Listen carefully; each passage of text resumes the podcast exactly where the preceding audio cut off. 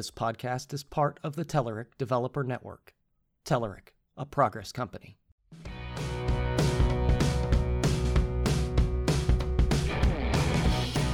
Hello and welcome to Eat Sleep Code, the official Telerik podcast. I'm your host, Ed Charbonneau, and with me today is Todd Motto. Hi, Todd. Hey, Ed. Today we're going to be talking about JavaScript fatigue. Todd, I brought you on the show today because you are a new team member for Telerik and you're working uh, with JavaScript and Kendo UI, and I thought it'd be a great time to talk about uh, overcoming JavaScript fatigue. And uh, let's talk about that in a moment, but first, let's do some introductions. Tell us a little bit about yourself and what you do.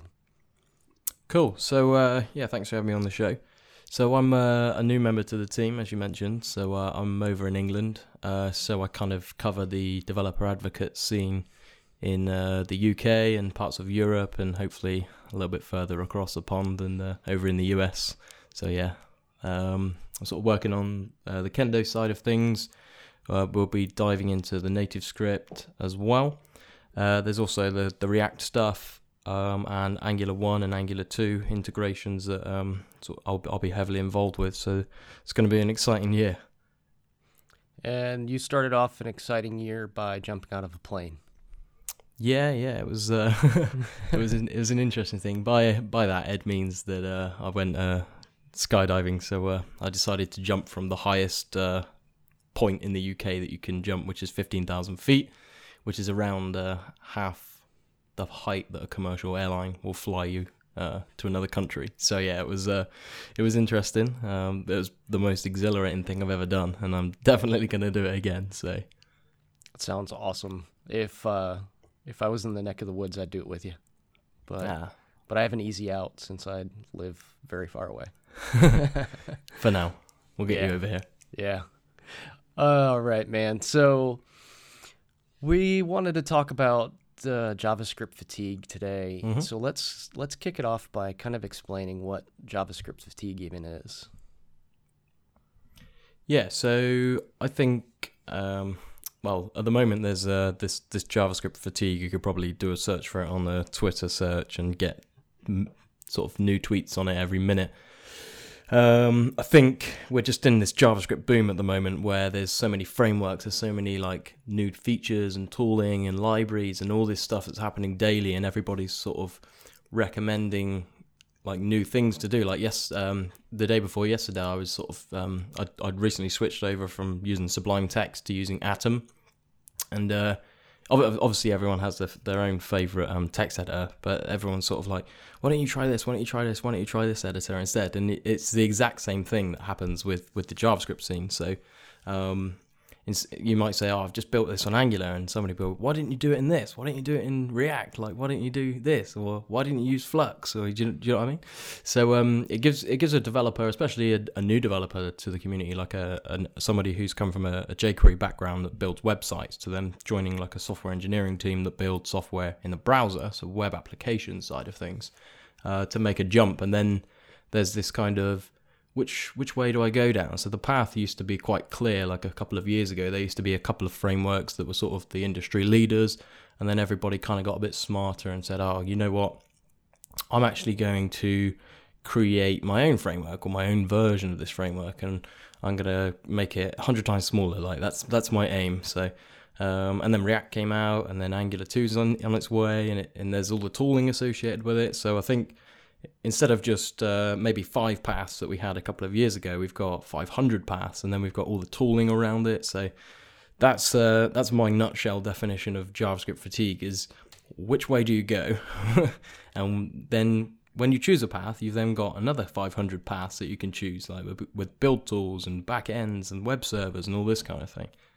Yeah, usually when you enter a space like this in development, there's you know two leading frameworks like take responsive web for example. There's bootstrap and then there's foundation. Mm-hmm. there there may be some others like skeleton and a few you know smaller uh, less widely accepted frameworks out there. But when you go javascript side of things i mean you've got just a ton of different frameworks out there. So if you're coming from like you said just jquery into this new space of a hundred different JavaScript frameworks to do ideally the same thing. I mean, the end goal is to build an application. So all these things are, you know, designed to get you to that end goal to build something. And there's just so many choices out there, and it leaves people kind of, you know, doing nothing because they're trying to decide which framework to to use, and they're, you know, just we're, we're, what we're going to talk about today is how to kind of tackle this situation. Yeah, I think it's uh, probably the most interesting topic at, at the moment with regards to sort of the non-technical code side of things. Is is what technical and code side do I actually go with? Um, and you can you can sort of let's just assume you created a an Angular application in a year ago and you were on 1.3, for example.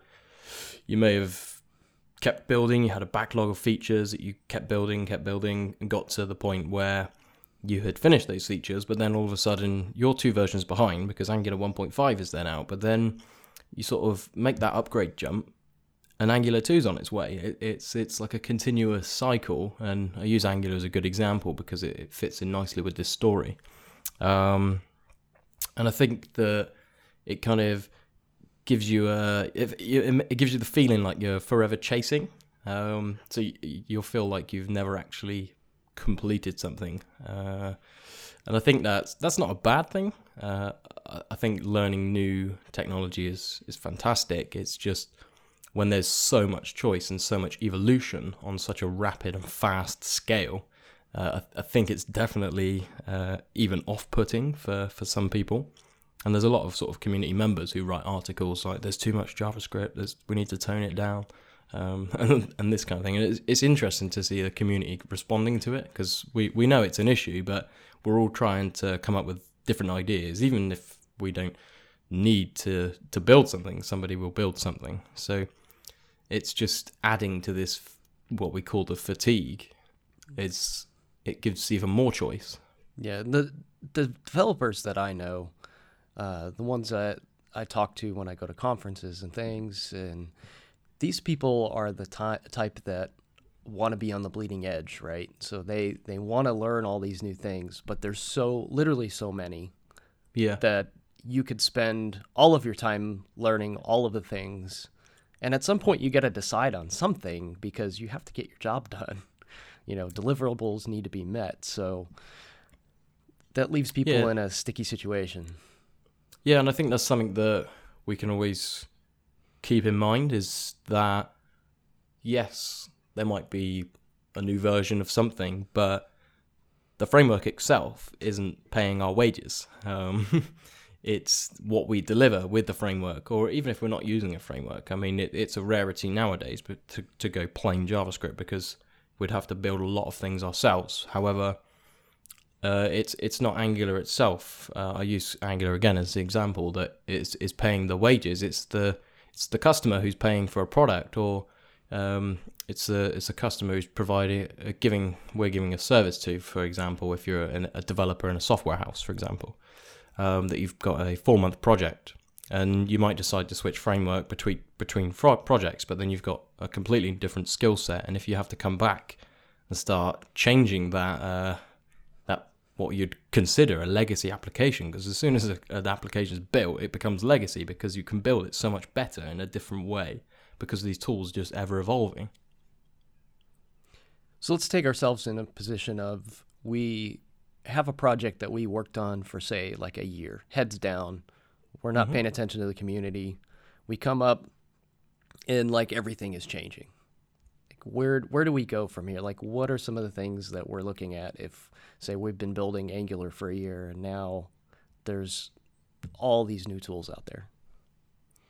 Yeah, well, it's Angular's an interesting one because Angular one never really said it never really said okay you need to install a build tool you need to install this it kind of gave you just a javascript file and just an html file and you could create this hello world example whereas we then started seeing this boom during angular 1's lifetime that was grunt and gulp and npm and all this this things that have just rapidly evolved and become the de facto like way and standard of of doing things like if I want to run a local development server, I, I want live reload. I want my Sass compiled. I want my JavaScript compiled and linted.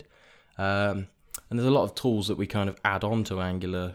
Uh, I mean, I used to work in a, an engineering house as well, um, and we would sort of extend projects, and each project build would be slightly different to the last project that we built that might take two months or four months or six months, and they would all have a completely different setup because the way that things changed meant that we had to change as well.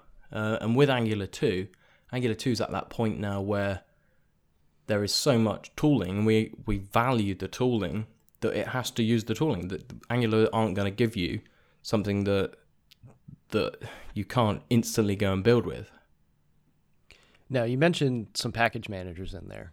So mm-hmm. Grunt, Gulp, NPM, all package managers. And if you think of those in terms of uh, web technologies, they're, they're actually not that old, uh, but people may think they've been around for a while. Um, but if you're coming into you know this new landscape, like even Microsoft developers are, are just getting introduced to some of these tools. And then you start reading about them, people are like, "Oh, well, Grunt is dead, so don't don't use Grunt." But to you, it's a brand new thing, but the web just called it dead yesterday. So what do we do there? Yeah, that, that that's a difficult one. It's it's it's learning what Grunt gives you. So, uh, in my opinion, whether I join a company and they are using Grunt over Gulp. I mean, that's exactly what happened um, in my previous role. So I, I was using Gulp, I was using all the latest stuff um, uh, two jobs ago, and then I switched jobs uh, about a year and a half ago. And then we were actually had this huge system which was using Grunt. And once you go, oh, they're not using the latest thing, it's it kind of it makes you want to obviously use the latest thing, but then it, at the end of the day, you, you've got a grunt file which is hundreds of lines long with complicated build systems with mature plugins. And there was a lot of people adopting gulp which is obviously the the new sort of standard the sort of older brother to to grunt. And you get a lot of people adopting that very early on. And there was a lot of breaking changes. There was there was no plugin support and there was people creating um, like bridges so you could use grunt plugins inside gulp and that become a kind of mess. But now Gulp has matured, and now we're hitting the exact same thing where everybody's sort of using npm uh, and Webpack, for example. So instead of having your um, like JavaScript and images and all this kind of compiled uh, with Gulp, they would use npm uh, scripts and, and, Webpack, and it's the exact same thing. Um, so Gulp kind of replaced Grunt in a in a in a mainstream majority sense, and, and the same thing I think will, will happen with, with npm and Webpack. And I just completely added to the confusion by calling those package managers. What I meant to say is uh, task runners. Yeah, yeah. yeah, so npm's if package you. If you really are, if you really, really are new to those terms, I just really messed it up for you bad. So, so these are task runners for uh, you know automating your build process, not installing packages. Uh, npm is, um, but uh, Grunt and Gulp yeah, I goofed that one up. You're too fatigued. Yes, uh, the fatigue has set in. I can't keep all the the new names of everything straight. So we have Grunt, Gulp, NPM, Bower, um, and a million others. And then we have a bunch of uh, micro frameworks as well. So, mm-hmm. um, like React is a big framework, but what are some of the small ones that are out there? Yeah, it's quite interesting actually. Um, I, I do a lot of polls and stuff on Twitter just to see where the industry's kind of thinking, and like there's um a, a large amount of people who I'd say, okay, so what would you use given the absolute free choice on a new project? Uh, would you use React? Would you use Angular? Would you use Angular 2? Would you use something else? Uh, and then I usually put other brackets, please specify and you get a lot of people saying, "Oh, I want to use Riot," or "Have you have you checked this out? Why are you not using it, Todd?" uh, and then there's Vue.js, Vue.js. Um, a lot of people say, "Oh, you need to use this," and it's it's similar to like when jQuery first started coming out. Uh, people started creating their own versions of things, and there's um there's a, a kind of a copy API copy of React, and it's called Preact, so P R E A C T, and that's a very very it, it basically mimics the React API, but it's very, very small. So the code's actually really interesting to, to have a look through. Um, But it kind of, I think when I tweeted the the Preact code, somebody actually replied saying, "Oh, great, another framework for me to go and look through and evaluate." But I think it's more uh, look what we can do rather than this is like super production ready. Go and build like a Gmail in it. Yeah, I know there's going to be people that are listening to the show. They're like, "Oh, he didn't mention," and they have like five other Yeah. ones. Uh, we'll get some comments. yeah, yeah. One of those. Um, we we get this request uh, a bit at Telerik too. It's uh, and I may butcher the name. It's Aurelia. yeah, Aurelia. Yeah, that's another another one that people are evaluating out there. Yeah, there's a there's an interesting story behind that one. So it was built by uh, Rob uh, Eisenberg, who was previously on the Angular 2 team, uh, who then decided to leave and go back and start Aurelia. So yeah, there's there's a lot of competition. Uh, most of it's friendly competition, which is which is great to see. And where like the Angular 2 team strive is they actually work with these companies. So they work with uh, Microsoft on like the TypeScript sort of integration and this kind of thing. Uh, they also work with the Ember guys just to, um, and it, it just to build like an evaluated product, for example, that they might try out first, rather than saying the industry we think the industry needs this, and then they go and build something that the industry doesn't need. So they they look at um, they call it prior art. So they'll they'll actually evaluate the the best things that they think are available in the indus- in the industry. So we have all of these things going on in the JavaScript space. We have package managers, uh, micro frameworks, uh, big frameworks like um, like uh, Angular 2 and React going head to Mhm. head. Uh, If we're you know trying to get up to speed on all this stuff, how do we relearn this new JavaScript space without getting the JavaScript fatigue? Yeah, well, I mean, there's there's so many resources online, and Angular 2 has been quite interesting because the the first version of Angular 2 that was released to the public is a very different version than what the current beta. So we're at beta 9 right now. So those two are very very different. And if you've been following the API changes as Angular 2 has evolved, you'll see that they've made a lot of breaking changes. They've changed the API quite substantially, um, and it's trying to avoid playing catch up all the time. So if you want to be at the complete bleeding edge, you can obviously wake up in the morning or get on with your work and as soon as you've got like a lunch break or straight after work, you can then start looking at the API changes and tracking things that way. Um, fortunately, we've got great websites like YouTube and Pluralsight and all these um, sort of online platforms where people can come and learn from others. So I might say, ah, the Angular 2 router's ready. We're going to do a screen recording. This is how you use it. And somebody will come and watch this. Um, but then in the next version, that might be out of date very, very quickly. So it, it's trying to learn that ground level. So if you don't know what a router is or you never use one, you probably don't want to go and start using a beta version of a, of a router. So you might want to learn um, a very, very stable one that's been around for a couple of years, evaluate a couple of routers, see what they do differently, see how to like set parameters and get parameters and pass them to API responses, etc., etc.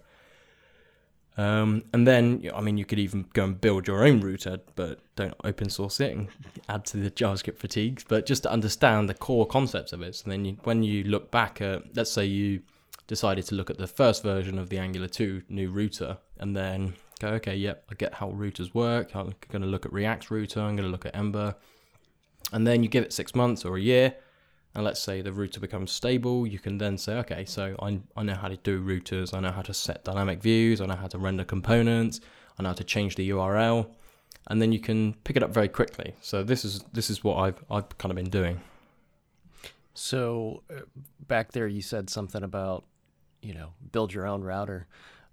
You're telling me that when I put a GitHub project up, that that's not the next best open source framework.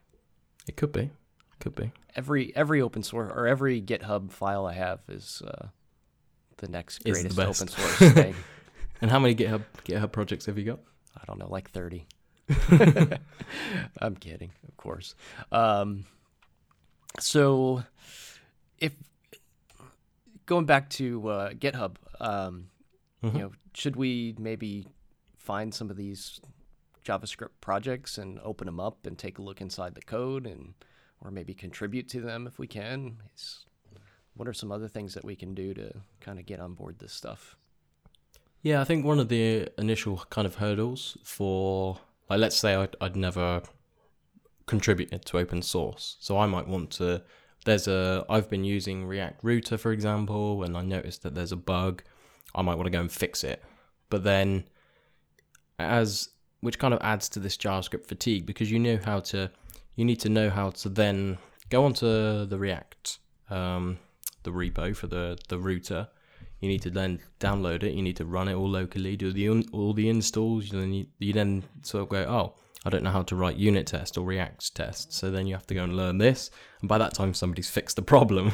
um, yeah. So um, it's it's trying to get your skills to a level, and I and I think there's you can be put off by it. Um, certainly, um, if you're contributing to a very very big project like if you're coming into the scene and you're just learning JavaScript, you're not going to go and create, um, you're not going to go and push a, an issue um, fix to Angular 2, for example. Whereas you might go and find like a, a, lazy loading JavaScript library, which has got 10 issues and it's a bit smaller. Um, you can actually have a conversation with the owner of the project and you can learn how they do tests and you can learn how to push the test and you can make sure all the build passes, and then they can merge it in and, and they can encourage you and help you so you become better at like this open source platform. Then you can sort of take a, a, a bigger step and take a bigger project, and then eventually end up at something like Angular or, or React contributions. Yeah, one thing that I, I've been doing a lot of, there's a lot of change in the ASP.NET space right now. Uh, so one thing I do is, you know, bite off a small chunk, uh, do a little test project of whatever the new feature or framework is that I'm I'm working on, and then write a blog post about how I got it running or how to integrate it with X, Y, or Z, and then that becomes something that you can you know share with the community and help others learn while you're teaching yourself. Yeah, and that that's something that I highly encourage people to do is it, it doesn't have to be the best blog that you've ever seen. It can be the worst looking blog on the on the web, but if it helps somebody out, then that's a tick in the box for a good deed for you for the day.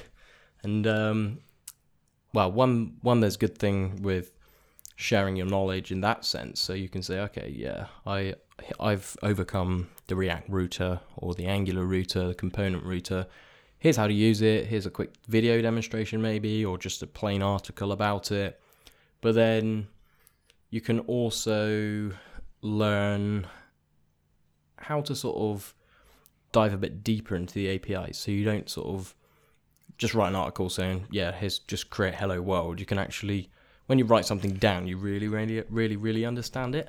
And I think when you try and translate thoughts in your brain, so you say, oh yeah, I know how to use a router, but then when you try and explain it in, to somebody in words to somebody who's never used a router, and it depends on like your target audience for the for the article. So if it's like a hello world routing article, then it's going to be aimed at someone who's never probably used it, and you might consider them in in your approach to writing. Whereas if you were doing here's how to create advanced nested child views, then a beginner isn't going to come across that post and, and probably digest it. They're, they'll kind of gloss over it and maybe skip to another post. So, but in that sense, you can then create a, like a, your own series of articles. You can create a beginner one, an intermediate one, and just have this flow that they, they flow together nicely. And that person who stumbled across your advanced one at the beginning, in a month's time, they might come back because they're hitting a problem that you hit uh, and because you've shared that knowledge of, of, of, potential fix or you've covered something that they didn't know,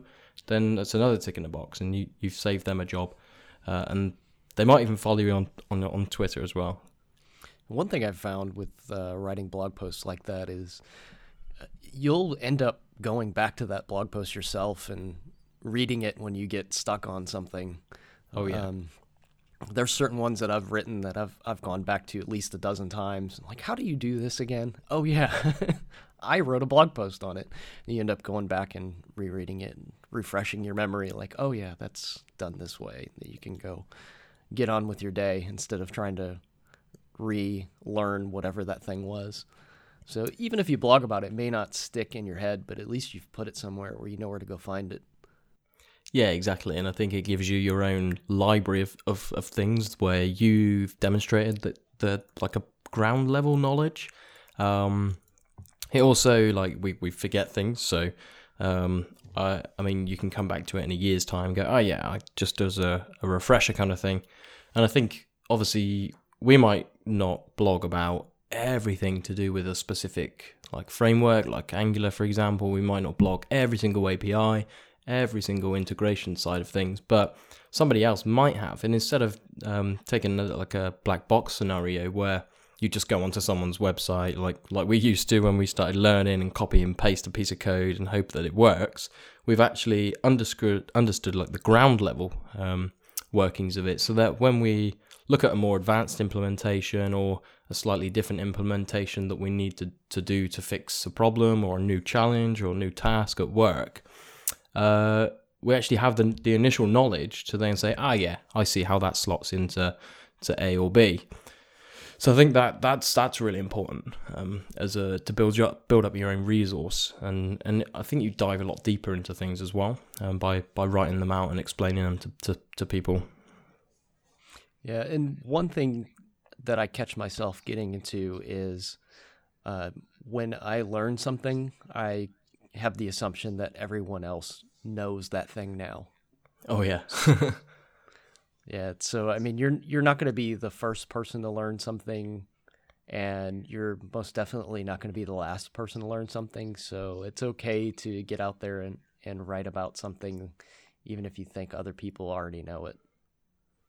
Yeah, I agree. I think um, even what you consider everybody knows this, I don't need to write a blog about it, is usually the complete opposite because there might be 100,000 people, let's say, that know Angular. There might be 100,000 people that know React. But then there's billions of people in the world who one day might want to learn Angular or React and they don't know how to then get to that bootstrap stage. So providing people the bare basics that they need to get going. Like for instance, um, I, th- I, created like a, a, roadmap of things I wanted to blog about uh, in Angular One, and one of them was from the bare basics is setting up your Angular module from the absolute like beginning, and it's it, it's what you need to do in Angular, and the documentation says you need to do Angular.module and pass in a string name, and I was showing them how to some good practices and how to do this and the setter syntax and the getter syntax and communicating with modules and avoiding global variables and all this kind of thing. And you think everybody knows this, like I, I don't need to write it, but maybe one person might find it good. However, when I then published it and tweeted about it, it went it went quite crazy to be honest. Um, it had so much good feedback, loads of comments, um, and it was featured in NG newsletter. So I think you can underestimate your own knowledge at times, and what you consider everybody knows, they absolutely don't.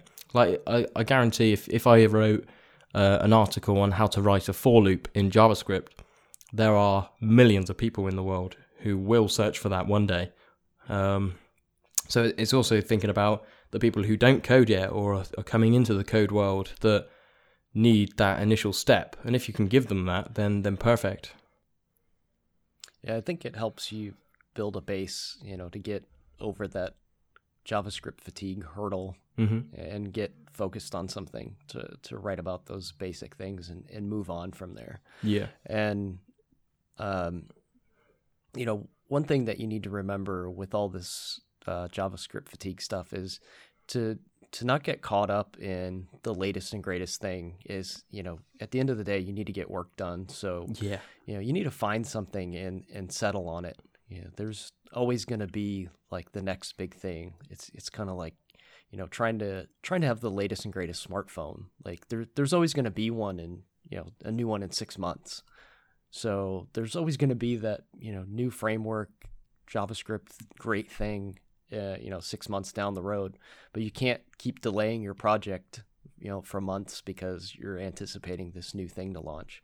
You know you need to pick something and run with it you know grab angular and build something for god's sakes you need to get work done. Yeah and i think we can like uh, one of the the the worst things at the moment with this whole fatigue thing isn't just the framework side of it it's it's the whole tooling wrapper like we are we are a community that is now reliant on pre-processing tools of some kind, aren't we? Like we we we say, oh, I would never set up a project without npm. I would never not use uh, Gulp or Grunt or uh, Webpack. You see what I mean? Like we, we, we create all these boilerplates, and, and none of them do not have some kind of build or tool tooling around them. Like it's it's kind of essential and part of everyday work now. And I think if you go back to writing JavaScript and refreshing the browser yourself, that's that's now considered like a legacy practice. Like nobody does that anymore, or at least uh, that that's not the way that the the community's going. Yeah, and we have a habit of declaring things dead. You know, that doesn't always help us out very much. Um, uh, grunt and gulp, for example, those things are you know are in the ecosystem, and we have projects that are deeply dependent on them. Mm-hmm. Uh, and we can call them dead as much as we want, but you know, don't follow the hype. There's a lot of stuff out there running on those systems, and it's going to be around for quite a while, whether you think it's the bleeding edge greatest thing or not. Uh, so you got to remember, you know, just because somebody said certain technology is dead, it doesn't mean you have to abruptly stop using it. Uh, it's probably going to be around for quite a long time, if not indefinitely. Uh, like I, I was talking to somebody earlier and, and said, you know, there's still plenty of people uh, writing COBOL. So, you know, Yeah. just because somebody said Grunt's dead uh, doesn't mean that it's you know vanishing off the face of the web tomorrow. Yeah, it means that it's dead in terms of it's no longer future. Like it it has it might not have a, a huge shelf life, but it, it might have two, three years shelf life and then it becomes de- deprecated and no longer actively maintained or developed and the plugins and the ecosystem around it suddenly vanish. But it, it, if you see, oh, this is dead, let's no longer use it, it's because that person loves the cutting edge. They love the new thing and they will refactor their application. Then they'll write an article about how this is dead and how we ever, everybody needs to do this. And then somebody else will do it and then someone else will do the same thing. Um, and and you can do this with absolutely like if we if we had to rebuild Google Mail for example, we would choose a technology stack and by the time we've probably spent 2 3 weeks work on it, there's a new feature that we can we can use. There's a new uh, plugin in React that we could use if we were using React. There's a new API upgrade in Angular, and we can constantly refactoring our application. And you, you could, if you wanted to, and you were chasing all the latest things, get to a point where you're not actually going to push an application to, to production, and that's that's where we're at. And it's it's it's like you said, Ed, it's choosing choosing your stack, remaining focused, but then delivering something, but also keeping an eye on the industry. So, for example, if we if we decided to build an application today, me and you, we might say, okay, let's and, and Gulp didn't exist, so we could say, okay, let's use Grunt, let's get it built. But then while we're building it, we say, okay, there's uh, Gulps around the corner. Everybody's using this, so maybe we should use that Ed for our next project. And you go, yeah, yeah, Todd, that sounds like a good idea. So instead of going be going back, refactoring all of our build processes, refactoring everything, because they do the same job. Um, yes, Gulp is faster, it uses Node properly, it does all this, and now it's a, a more mature kind of product with a bigger ecosystem around it. Um, but it, it's it's waiting. I think it's a waiting game, and you've got to play strategically. Um, otherwise, you're going to drive yourself mad. Yeah, I think uh, you wrapped it up pretty good. We'll we'll just say, you know, uh, be bleeding edge on your own time. Uh, settle on some solid uh, frameworks that aren't beta for your you know daily work activities, and kind of move on from there. yeah, I agree. Well, Todd, I appreciate you coming on the show and uh, talking with me today. Yeah, thanks for the invite, Ed. And uh, I think we've got uh, the Angular two team, or some of the Angular two team, on the next uh, the next podcast. Am I right? Yep, yeah, we'll have you back on, and we, we'll have uh, inter- interesting Angular 2 discussion uh, with our next guest. Sounds good. Look forward to that. Absolutely. Thanks a lot, man. Brilliant. Cool. Thanks, Ed.